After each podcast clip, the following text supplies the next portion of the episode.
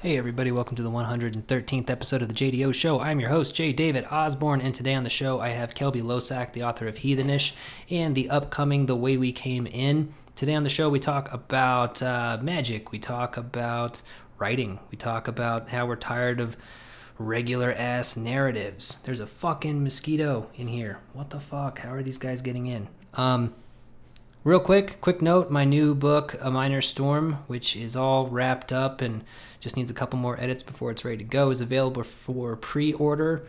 I have it up there uh, saying that it's going to be released on November 1st, but I'm probably going to release it sooner than that because I'm impatient. And if it's done, why not just fucking release it? So that's available there. Uh, pre ordering it through my site brbjdo.bigcartel.com. Ordering it through that site, I'll sign that shit. And also, uh, it's just a really big help. It's a super, super huge help. Pre orders kind of uh, are what make a writer's life go round. So go ahead and get it off the site. I mean, eventually it will be available on Amazon if you really like uh, supporting the corporate overlords, I suppose. Um, but uh, yeah, go pick that one up.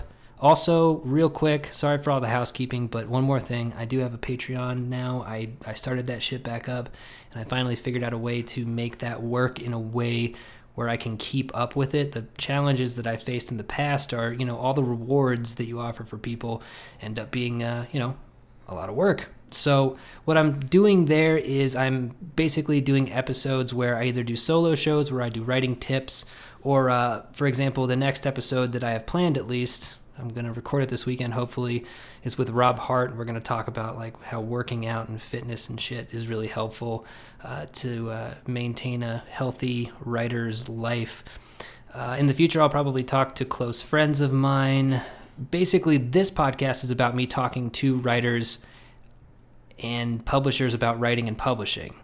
You know, and the conversations go all over the place, but that is the theme of the show. That's what I'm sticking to with the main episodes. But the bonus episodes will be a lot of really cool, exclusive shit about, uh, you know, various and sundry things. There's also a $7 tier where I'll be writing a short story every month. If you want to do that, that would also be cool. But head on over to patreon.com slash JDO. Sign up for that shit. Once again, this is all just, this is 2018, dude. This is where we live. This is what we do this is how we continue to produce. This is how I have the means to continue putting out books on Broken River, my own books, this podcast, everything. So your help is greatly appreciated and you get some cool shit for it. And that's that. Without further ado, please do enjoy this 113th episode of the JDO show featuring Kelby Losack. Kelby motherfucking Losack. How's it going, dude? It's going good. How about yourself? Yeah, man, it's going good. I'm just out here getting episodes out on time, you know? Every Wednesday, dude. I'm getting them out now. No more two week waits. It used to be like if I missed the day, I would be like, oh shit, I missed it. And then I just wouldn't do anything until next time. But, uh, I'm out here trying to like start up this this Patreon, and part of that is just like just being regular. So I appreciate you taking the time out of your night to uh, to talk to me on the regular free JDO show? Oh, I just had a million other things to do, but it's okay. No, it's cool, man. Yeah, I understand. I understand. What are you What are you drinking? That was iced coffee. Oh, I got home my, brewed. I got my coffee as well, dude. I'm on uh, I'm on day six of no beer, and I feel really good actually. Wide awake and mm-hmm ready to work and shit. Yep, just getting stuff done, dude. It's really, I think that that might have been the biggest hurdle that I had to face uh, with writing and Broken River and everything like that. And it was a hurdle that I didn't want to admit existed because I love beer so much. But when I drink, dude, it's like when I'm drunk, I don't want to do shit. And then when I wake up in the morning, I don't feel like doing shit. And there's a tiny little window then in my day where I can do shit and then it's just a matter of like you know if something pops up if i have to run an errand or something and it's in that tiny window and i feel like doing stuff i just won't won't do anything. And time passes very very quickly. Yeah alcohol with me is always like there's that little window where I feel like it, it's unlocked the it's gotten rid of the inhibition bullshit. Mm. and so i'm like oh now like i really feel like i could get some shit done. Like i can just relax and do some shit. And by the time i get to what i'm gonna do though then it's moved from oh wow i'm all loosened up into like oh i just feel like passing out. Yeah exactly exactly. And i love i love that feeling dude. I love like because it does make me feel a little wild and crazy and I, I love all that shit. But you know in the six days that i haven't been drinking i designed an entire book. I looked at your book. I finished my book and i'm like getting all my freelance stuff cleared out of my queue. So it's just there's really when you look at just the brass tacks of it you know if i ever stop producing things it's like oh david started drinking again. That's that's the telltale. Yeah yeah. So what did Yeah. you what did you do today? I fucking worked all day, uh, and then came home and had to had to work some more, um, which is my own choosing most of the time, really. But it was like the um, our fucking door casing is rotted out on like the back door, Mhm. and I noticed it because all these fucking tree roaches are coming in and shit, and I don't like I don't like bugs. We keep a really clean house, so I was like, these motherfuckers gotta go. yeah dude. So, no that's that's cool man. Yeah i know i uh, i heard something i saw something on twitter. You were talking about there's a ghost in your shop. What's up with that? I think um, because it used to be my grandparents used to live in the the shop where I work, and uh, like it used to be a house, Mhm. and um, I uh, when I when I posted that, my mom brought up like, "Hey, what area is it in?" And I was like, you know, it's like sort of just this this back corner, and she's like, "Oh, that I mean, that's where his room used to be, like my great grandfather," and she was like, "It's probably him." So I don't know. I guess he's just stuck there wandering. dude that's kind of terrifying though it's it's crazy because uh, everybody sees it. Um, like everybody who works out there will be like, "So you know there's a ghost here, right?" I'm like, "Yeah, yeah, there's totally a ghost here." mm-hmm. it does it And- does it do anything does it knock shit over Uh, no, it makes a lot of slamming noises. Like I don't, I've never caught it opening and closing shit because I've always got my back turned or like Mhm. I'm uh or I'm taking a piss and then I hear like just crash, crash, crash, crash, and I'm like, damn it, who's out there? And I get there at like uh, I get there at like five in the morning, Mhm. and it'll be like when I'm all by myself and it's all pitch black and shit. Just be slamming doors. I'm like, oh shit, what are you looking for? Right, right, right. And it's like whenever you're, what if like one time when you were pissing, you just hear, heard like, nice dick. Like, Damn, thank you. I'm scared right Yeah. now, but thank you.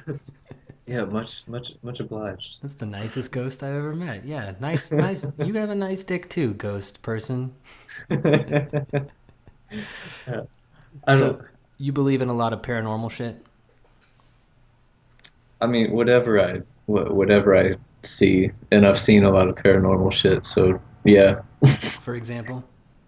uh, I I was uh demon possessed for a little while. Oh, tell me about And, that. uh, Sounds good. Tell me about that. That, yeah, it was awesome.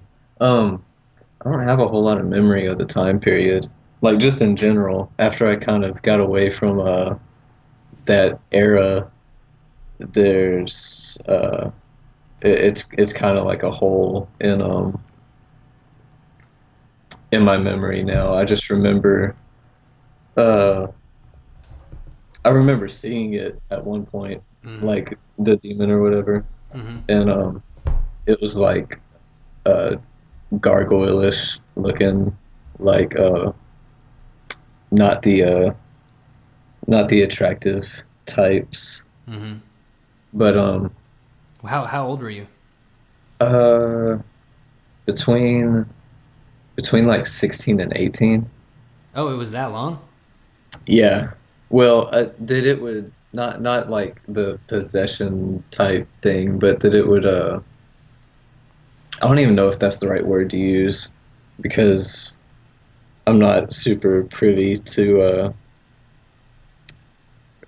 the technicalities of that kind of thing, just my personal experience.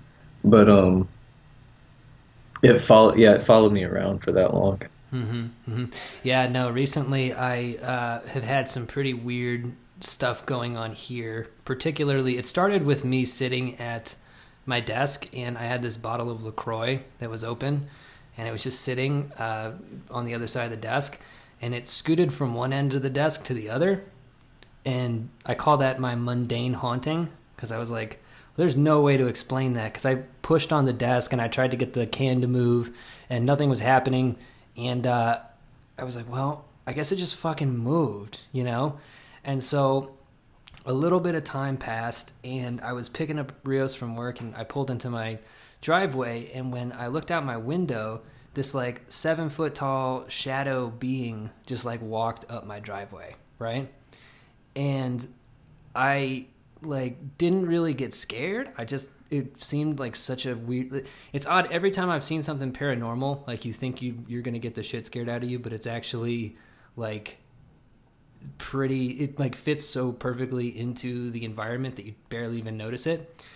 So I saw that, and then like the next day, uh, Rios is noticing that there's this fly that keeps following me around, right? And she's like, "Yeah, when you were gone, the fly was on your computer."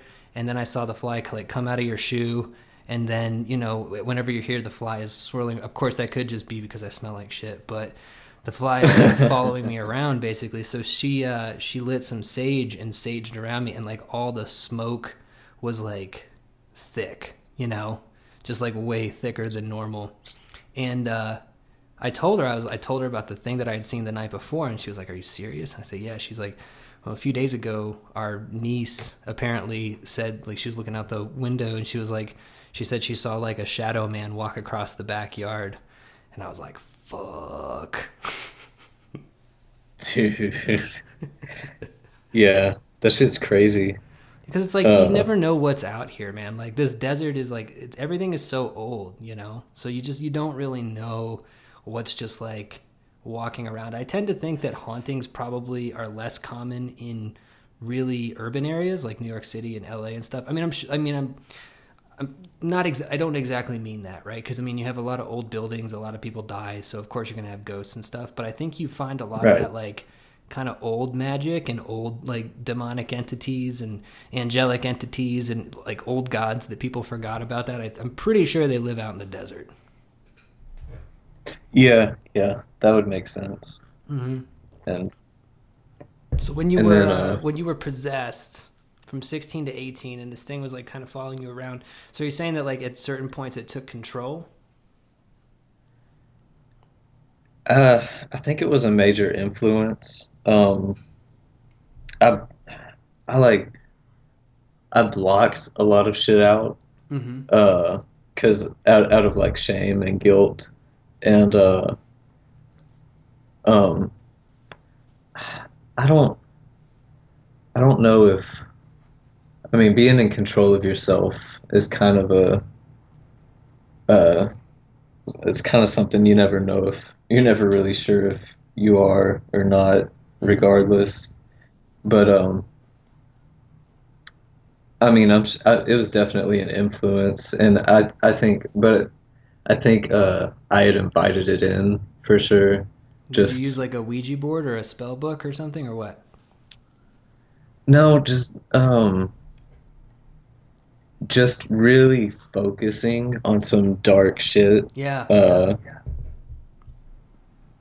Yeah, yeah, pretty much just I think I just opened up that that portal with uh how dark my thoughts were at the time. Yeah, you were listening to too many ICP records, dude. That's how the devil gets in. That that's it. And yeah. and uh Kiss. Right. And Marilyn Manson. Um, Marilyn Manson, that's yeah.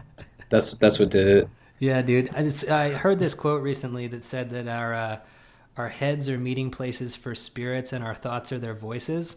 So I uh, have a lot of resonance with what you're saying right now, and you just you have to be as like a person who's walking around in a world that is definitely haunted and has like entities moving around, you kind of have to be just guarded about that shit, which is kind of to my mind where magic really comes in.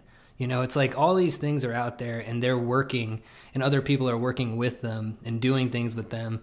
And so to me it just seems kind of interesting that some people sort of just like move through life and they're like, "No, I don't I don't want to fuck with that." Like I, you know, and I'm like, "Well, somebody's fucking with it, so might as well be me." yeah, yeah.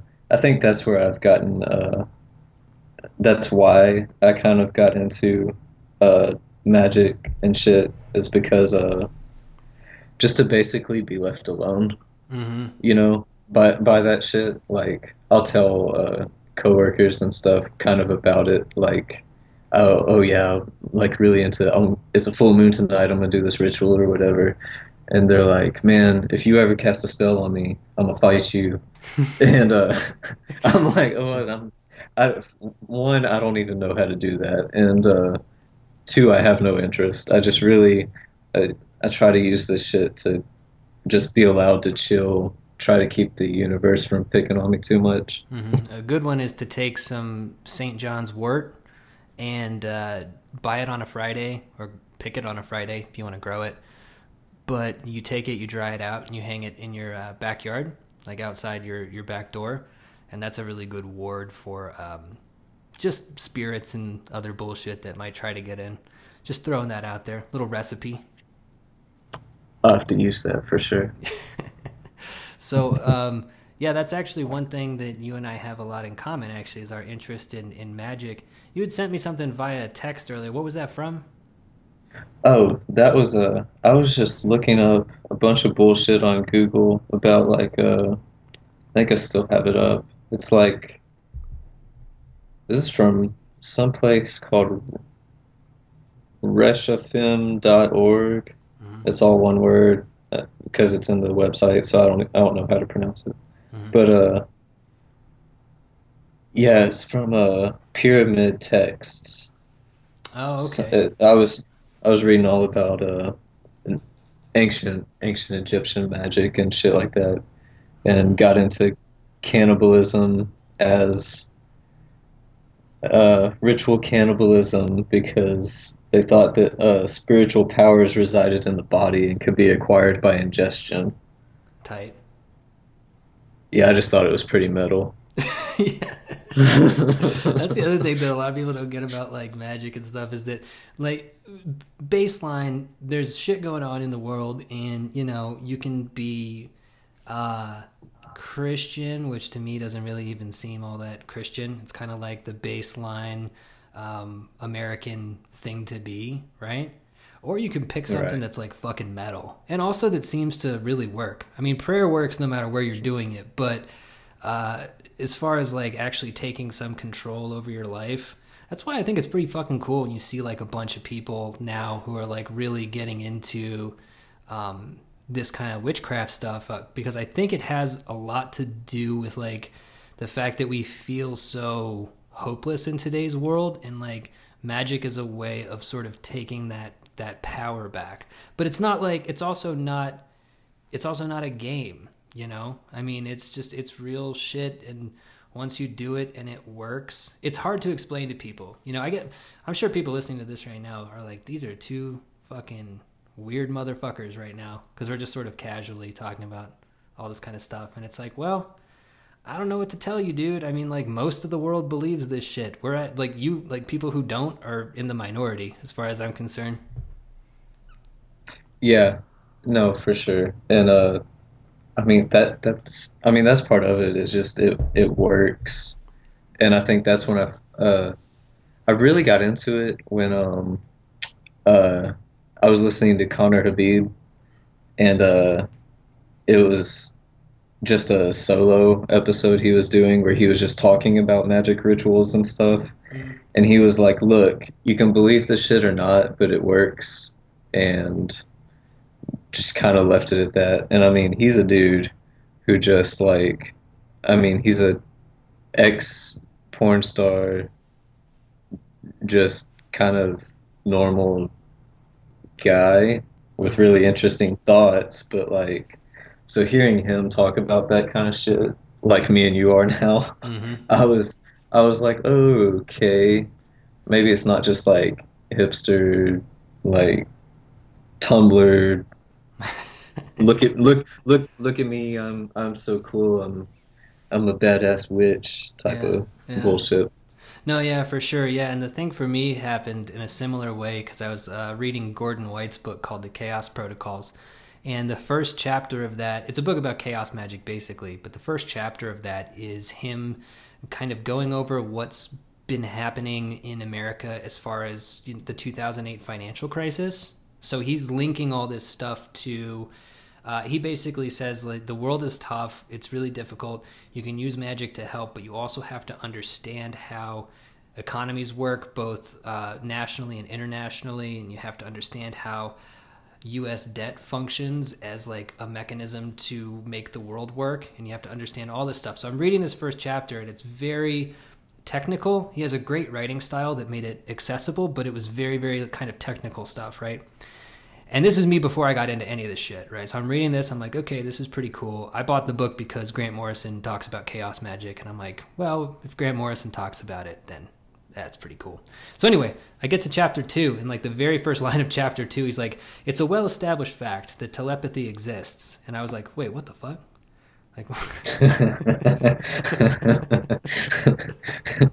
what you didn't know that? yeah yeah yeah but he uh but then he goes on to kind of explain it and i've done i've looked into it and yeah i mean the science is really like literally all there for telepathy being a real thing that really exists so um my dog is going to start barking because my sister-in-law is coming home so hey listeners you're just going to have to motherfucking deal with it because i'm not editing shit this week i can be on Just time deal or I- with it. I can be on time or I can have it be clean, but I can't have it do both. I kept getting like caught up in like the a few of the episodes past. I kept trying to like edit out like pauses like that, like that I just did.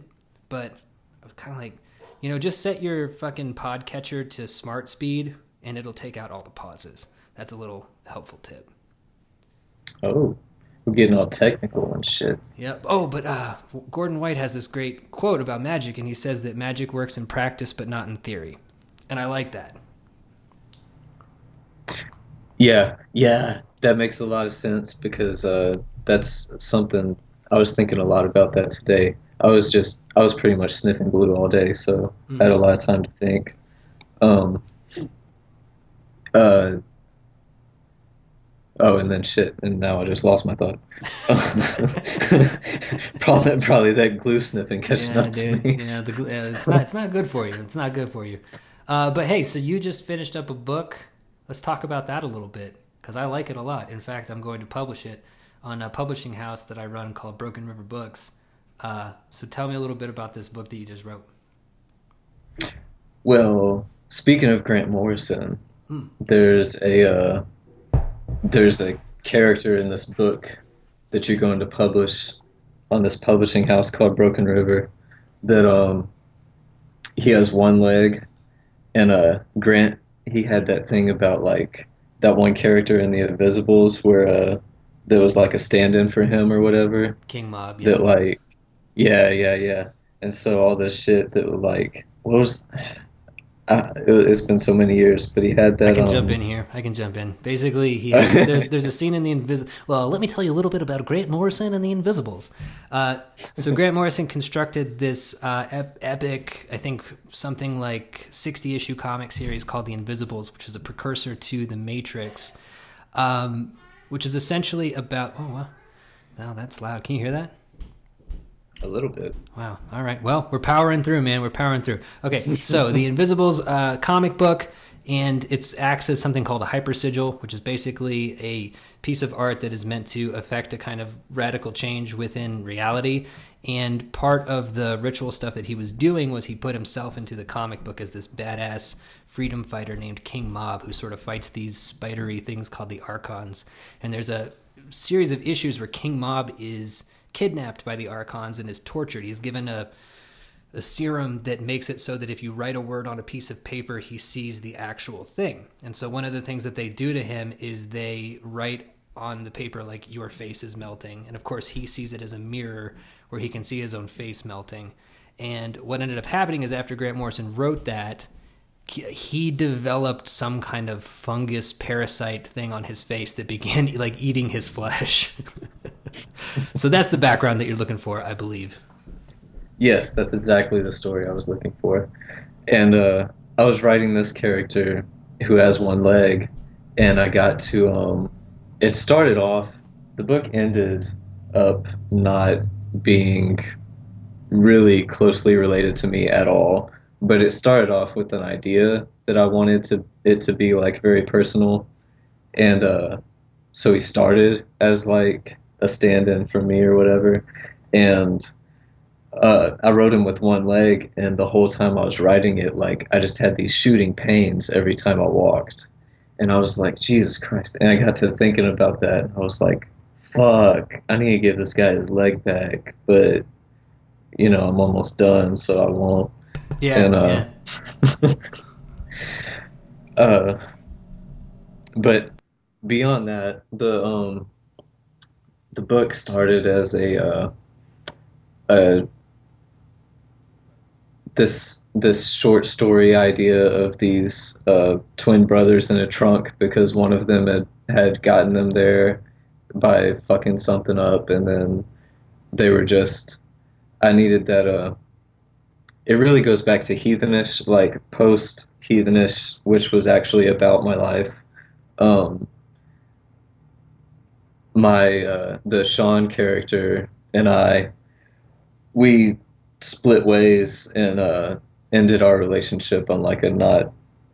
It it just got a little ugly between us, and he um he's in prison now, and I've talked to him like twice in the past three years, and uh, it I wanted it I started it off as kind of being like my reconciliation with him as so I made these like brother characters who were opposites in a lot of ways but like had love for each other and uh that's sort of where I shot off from. It became something that's completely fictional. Thankfully, like I needed a breath of fresh air after all that emotional turmoil I was putting myself through trying to write all this like heartfelt garbage. But uh,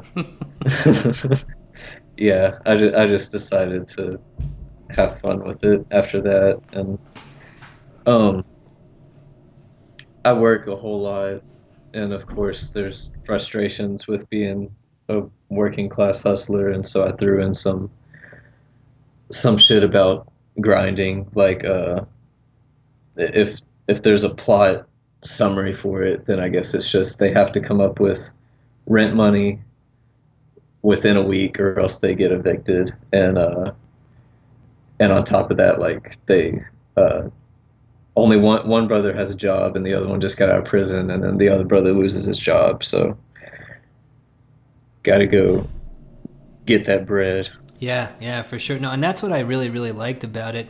And that's kind of the direction that I'm trying to take uh, my publishing house called Broken River Books in is more towards these really really small uh, sort of intimate crime books. Because over the course it's called the way we came in by the way. Over the course of the way we came in um, there you get a really good picture of who these characters are and where they live and kind of what their lives are like. But the stakes for it i mean even though they do end up in a trunk and it gets pretty hairy there towards the end. The stakes for it are not like, you know, the typical crime book where it ends up going all the way to the top. It goes all the way to the top. It's I'm much more interested in watching the rats eat each other right now because I feel like that speaks more to our time. Yeah, yeah, and also because like I I don't really care for those stories that go all the way to the top so much because um it, like I've, I've I've lived that shit, and I never knew the guys at the top. So like, how how do you always get all the way to the top within one story when like people people who live this shit don't even know who those motherfuckers are? yeah, Scarface does it in like three hours or whatever. It's like it just doesn't feel right. Probably the I mean, and I feel like those stories have been told so fucking well that they don't just don't need to be told anymore. I mean, we have Breaking Bad that exists. You know, uh, we have The Wire that exists. Both of those shows contain arcs within them of somebody going from kind of low levels all the way to the top of a crime organization. In The Wire, it's Marlo, and obviously in Breaking Bad, it's uh, Walter White, Mr. White. Uh, but yeah, but those stories, it's like I'm not super interested in them anymore. And what I'm having a lot of trouble finding, like I found it in you, I found it in Gabino. Uh, there are a few books coming out soon that I also kind of saw it in. Christopher Rosales' book is a really good example of this. But it seems almost like I don't want to generalize too many writers because today I put up a post that said I'm not going to give a fuck about people's backgrounds anymore. I'm going to stop driving myself crazy thinking about like who's a rich kid who went and got an MFA. Like I don't give a fuck anymore. I don't have time to care about that shit. But I do think that there's something to be said for people who not not even necessarily were in it, but people who observed their time amongst that type of person. And I think that a lot of people just don't do that. Yeah. Yeah, that's uh I, I, I saw that post too, and that's something I always struggle with because I always hate on rich people, and I mean, I guess they're people too, but uh, I I, I lost my train of thought again. That's okay. Um. That's okay. Losing trains of thought is completely okay. That's fine. No, yeah, because I used to hate on them a bunch, and uh, and it was it was for. I mean, at the end of the day, it's because I'm jealous, right? It's because I want a bunch of money. I want my life to be easier than it is. I want to be afforded all those all the opportunities that money brings. Uh, but at the end of the day, every second that I spend hating on those people is a second that I'm not spending doing something to fix my position within the world. And the other thing is is that nobody else cares either. I'm beginning to really pick up on a lot of the things that bother me like nobody else really gives a shit about, you know? I'll rant and rave about all sorts of manner of things and it's just like, yeah, dude, nobody nobody cares. Put it in the books, man. Just put it in the fucking books. Yeah. Yeah, Inc- including the wealthy people. I don't think they give a shit either. No, of course not. Why would they? They're rich. Yeah, I think we uh it really comes down to how we project um, our uh, our our day to day frustrations onto some something outside of us. Like, oh, it's your fault that you know. Oh, if only I, yeah, if I'd have grown up in the in the suburbs with a two story house and you know whatever whatever they have, mm-hmm. then I just think about it from the point but, of view of like going to the gym, and it's like I could go in there and be like, "Oh yeah, sure, yeah, you have all you've had all this time to be in the gym, and you're all muscular. Look at you, blah blah blah." But at the end of the day, it's like I could either pick up the weights or not. Like it doesn't make any sense to hate on people who are at a more advanced place than me, no matter what. But you know what? I say all that, and I always will probably have a little bit of resentment if I meet somebody who's like 18 or 19 and they're like working for a high powered fucking uh, New York press, right? And they're doing their internship. I will always hate them just a little bit. I reserve that right, but not to the point that well, it's going to get in my way. I don't think that's because of their position. I think that's just because they're 18. That's true. I, and, hate, uh, I hate children, dude. Yeah, children suck. How are your kids, by the way? They're good. Uh, they're uh, kind of all over the place. They're like eight hours away from here, and then uh, my my folks live like five hours away from me. Mm-hmm. So they're they're actually gonna see them like this weekend and go swimming and stuff like that. Uh, I have to work, but um, no, they're they're growing like crazy. That's my awesome, oldest, dude. she's really she's really really smart. Yeah, like in what way? Everybody, because I always hear that from people. They're like, "My kid is smart," and I'm like, "Why?" They're like, "You're not going to believe this thing that they said." you know what I mean? uh, I uh, just uh, I think the not um, saying that your kid isn't smart. By the way, I'm just saying. No, no, I complete I completely understand. That's like, yeah, that's every parent. But um, she uh, the way she's advanced. I, I, I always forget how old she is. partly because I always forget just what year it is. But um, I always think she's like three years older than she actually is. Just the way she talks and our like the way she articulates things, will use certain words and has such a grasp of like sarcasm and mm-hmm. just all that kind of stuff. I like I can sit down one on one with her and talk to her like I would any adult. Mm-hmm. Right on, right on. Wait, actually, I'm going to switch gears real fast because, like, I'm thinking about the end of the book, and at the end, in your acknowledgments, you mentioned a lot of rappers that you were listening to at the time. Well, like, what is the connection there? Because I've been thinking about this a lot. What's the connection between rap and the way that you write? Uh, there's got there's got to be some connection there. Um, I know that during my crafting process, I'm trying to follow a beat, like uh, like like if you've ever, which I think you have, like ever rapped, freestyled, or anything like that, you it the format is sort of this thing that's just in the air. You have to follow this beat and feel the rhythm, and then fill it in really however you want to, however you want to attack it with the word structure of your choosing. And uh, I th- that that's uh, that's how I come to to writing a whole lot. Is uh, I don't really listen to music while physically writing, but um, I always try to feel a rhythm before I get started, mm-hmm. and I, I don't I don't know. People, you know, always talk about you got to keep these authors on deck, like for uh for when you're jumping into your next thing, and you know they talk about who, which I do have I do have literary influences, of course, but um. I don't know. Music is a much bigger influence on the way that I like to string words together and in just what I like to consume, I mm-hmm. think. Mm-hmm. Yeah, I was thinking about this a lot in terms of uh, Starlito, because I've been listening to a lot of Starlito.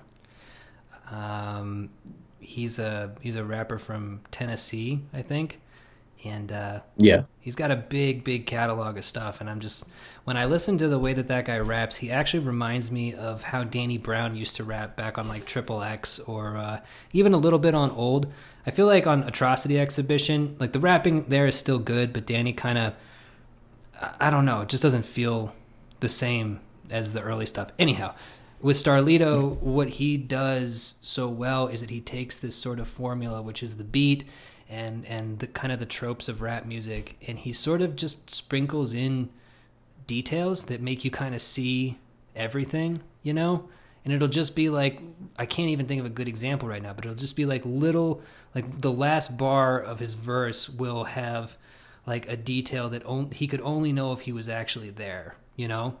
And it in turn makes the entire song work. And I think a lot of rappers and by turn a lot of writers miss that. They know what the structure of the thing that they're writing is supposed to look like, but they're missing that little thing that makes it both unique and feel real at the same time.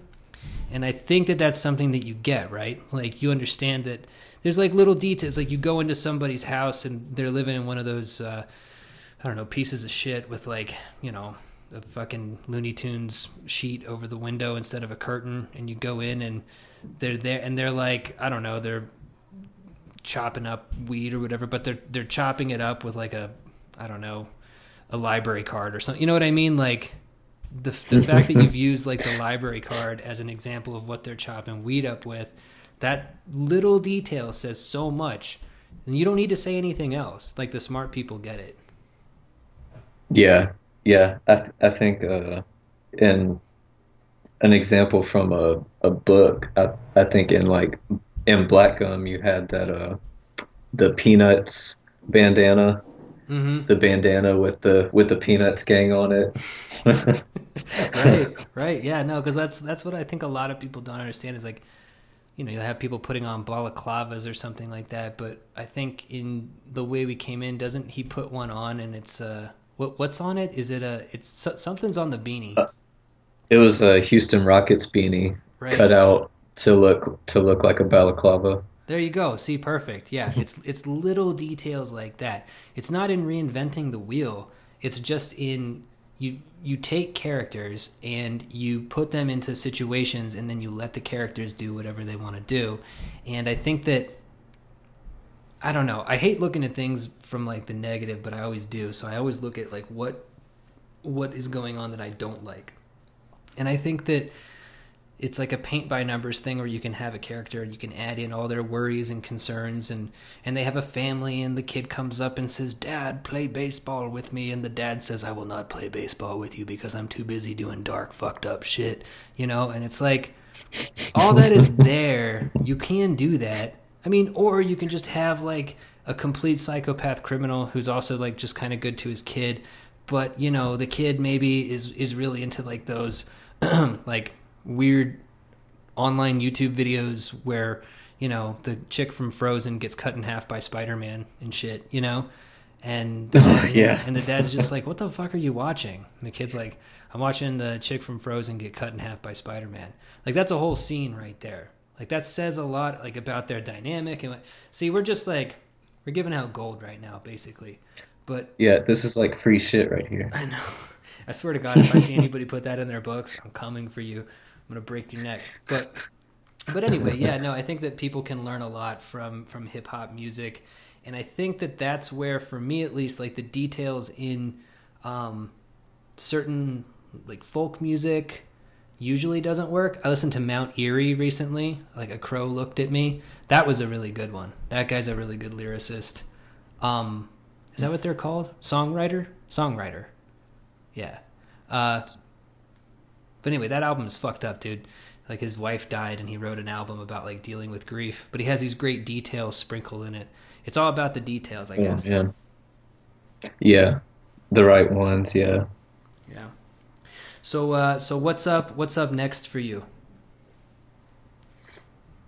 Uh, I'm kind of, I'm I'm trying to keep focused because, um, I'm writing such short shit right now that um, I I think that I can stay focused on like a little bitty novelette, novella, whatever you want to call it, uh, versus juggling like I usually do.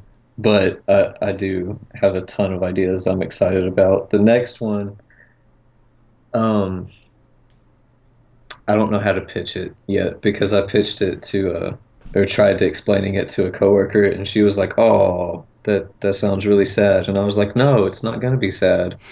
But like, what? What do you mean? Yeah, yeah. It's going to be kind of fun. Like it's going to be kind of funny. But but uh but I mean, it's about kids getting locked up in cages, which is topical. yeah, yeah, Yeah. but um but you know the kids are like hood rats and shit Mhm. and uh then i'm working on one where um i really just i, I find myself always trying to uh write dialogue i'm always trying to get to that point where characters are just having a conversation Mhm. And then i want to linger there. And when it's kind of like i need to move the story on i'm like oh damn it the conversation was getting good. Mhm. like so uh i came up with a story that takes place entirely in a car. Uh my working title is uh a thousand miles in a busted ass cadillac. Nice. yeah. And uh it, it's about these three hood rat friends that have different things going on that'll kind of be unveiled just throughout their long ass car ride Sounds like a play. yeah yeah pretty much Yeah, and I think that's I think that's what we do, man. Yeah, I'm the same way with dialogue. I like to have characters just talk. You said something really interesting, kind of like maybe uh, go into this just a little bit, but you said something about like how when the plot has to kick in and you're like, oh, the conversation is getting really good. This has been a bugbear of mine lately, where, in my opinion, like the plot doesn't have to fucking do anything. You know what I mean? Like, if the conversation is getting really good, and I think for me personally, I think when my books come out, like maybe not the next one, but some of the ones after that, like people might get a little bit frustrated because it's like, wait a second, there's a setup, and then people just talk and talk and talk, and then it just fucking ends. And I'm like, yeah, yeah. I don't like all that plot shit. I don't like the three act structure. I get nerve. I get like when I'm watching a movie and it gets to the end of the second act and I start feeling that the creator has to start like wrapping it up. I get super super anxious. Like I don't like it. There are movies I think that are created sort of from the from the back forward where you can tell the ending was the point all along and those don't really suffer from it that much. But I'm more just like start with a premise and just see where it goes. And then when it's done, just end it. End it when you run out of steam. Yeah. Yeah, I think the only way to have a a plot or whatever and it not feel like that, like you're just trying to wrap shit up is to start with some kind of concept like uh like that movie Tangerine mm-hmm. where like right from the get-go this is what this movie's going to be about and then at the end of the day, the movie's over. Like literally, at the end of that day, movie's over. Right. Yeah, no, and that's how I think. Like, I think that's how we should be writing too. Yeah, I mean, I just I don't understand anymore. Like, we're holding on to, and people will be dragged kicking and screaming to the end of it, and they will they will eventually understand what it is that we're trying to do here. But yeah, it's like I'm not telling any more three act stories. That shit is boring. Uh, unless, of course, you know that's if that's how it comes to me fully formed, then that's fine. But I don't see that happening anytime soon. Yeah, yeah, me either. I uh, I was working on another project with um with somebody else, which is something I want to get back into. Uh, but it was a lot more. One, it was a it, it was like a first time experience for both of us. We'd never written some something with somebody else before, mm.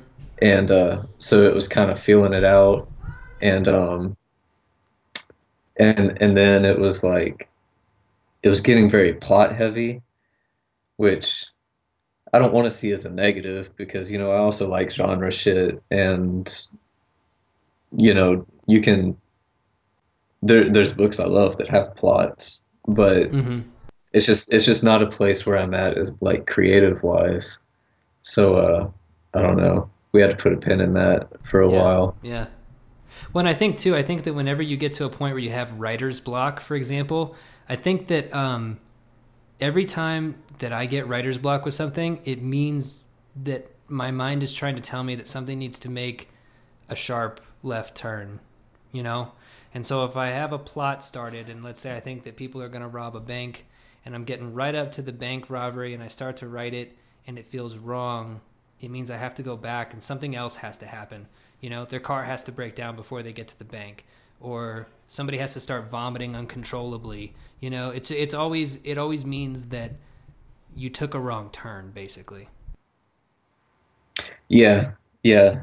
And uh when I was I I got serious writer's block from that like before I figured out what was happening I um I went back to Heathenish, which was sort of a cheat to write because I just uh, I like I changed names and I turned mm-hmm. some real people into like maybe I, I turned like five different people into one person, right, you know. But aside but aside from that, it was just like I just wrote what happened, and so I'm like, okay, if I, I, I put this book together really easily, what about it could I fabricate to make like something to make something up, but to get that kind of uh that kind of propulsion back into my writing. Mm-hmm. And uh I mean, real life shit is just a lot of you you start doing something and it doesn't pan out. Yeah. Yeah, and I love that too because then you're a- actually asking an interesting question. You know, you when I think things start happening and shit gets interesting and art starts to mean something when it moves away from convention essentially, right? Like Twin Peaks would just be a noir until it moves into this like extra dimensional Black Lodge type scenario, right? Or um, No Country for Old Men is a genre movie about uh, and book obviously about a dude who comes across a lot of money that belongs to the cartel and he's hunted by a psychopath. But No Country for Old Men begins to mean something when Llewellyn gets killed two thirds of the way through the movie, and then Chigurh still carries out what he told him that he was going to do. You know what I mean? Like that's when it starts to that's when books start to mean something.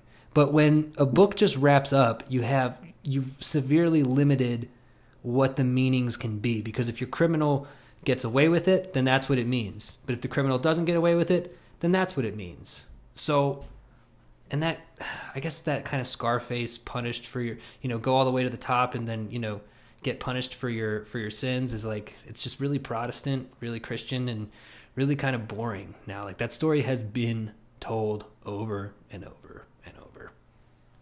Yeah, yeah. Because see, if you go uh, like probably not these days, but when I was coming up as a kid, looking up to you know people I knew from the hood and stuff, like they idolized Tony Montana as Scarface at his prime, not like not when he comes down and you know has his tragic fall or whatever, but like him like it, it's sort of a I always saw it saw it as um almost a rags to riches story, which people love that shit when it doesn't involve drugs and guns and stuff. Mm. But you know, I I mean it was this Cuban guy makes a name for himself mm-hmm. coming from coming from nothing. Like that was something like he would he's a he's a hood hero, you know. Mm-hmm. But they they rob you of that with the the way they want to turn this shit into a morality tale. Yeah. Yeah, exactly. It's like what would happen if he just made all that fucking money and then that's it. You know? It just ends with him like with all that coke on his nose and he's just the king and that's the end of the movie, you know? Dude, that'd be a great closeout scene. where he just wins, like where he just fucking wins. But uh anyway, man, hey, thanks for coming on the show. I'm uh I'm getting these bitches down to fucking 45 minutes. So we're almost at 50. So I gotta let you go. I'm just trying to make them gotcha. trying to make them a little bit shorter. But uh, great conversation. The book is called The Way We Came In, and that shit is gonna come out. When do you think? Sometime next month? Probably. Yeah. Wait, not, waiting on sure. that cover. Yeah, we're not sure yet. We'll see when we see when we get the cover and I get it all designed and stuff. But um, all right. Hey, thanks, man. Yeah, always.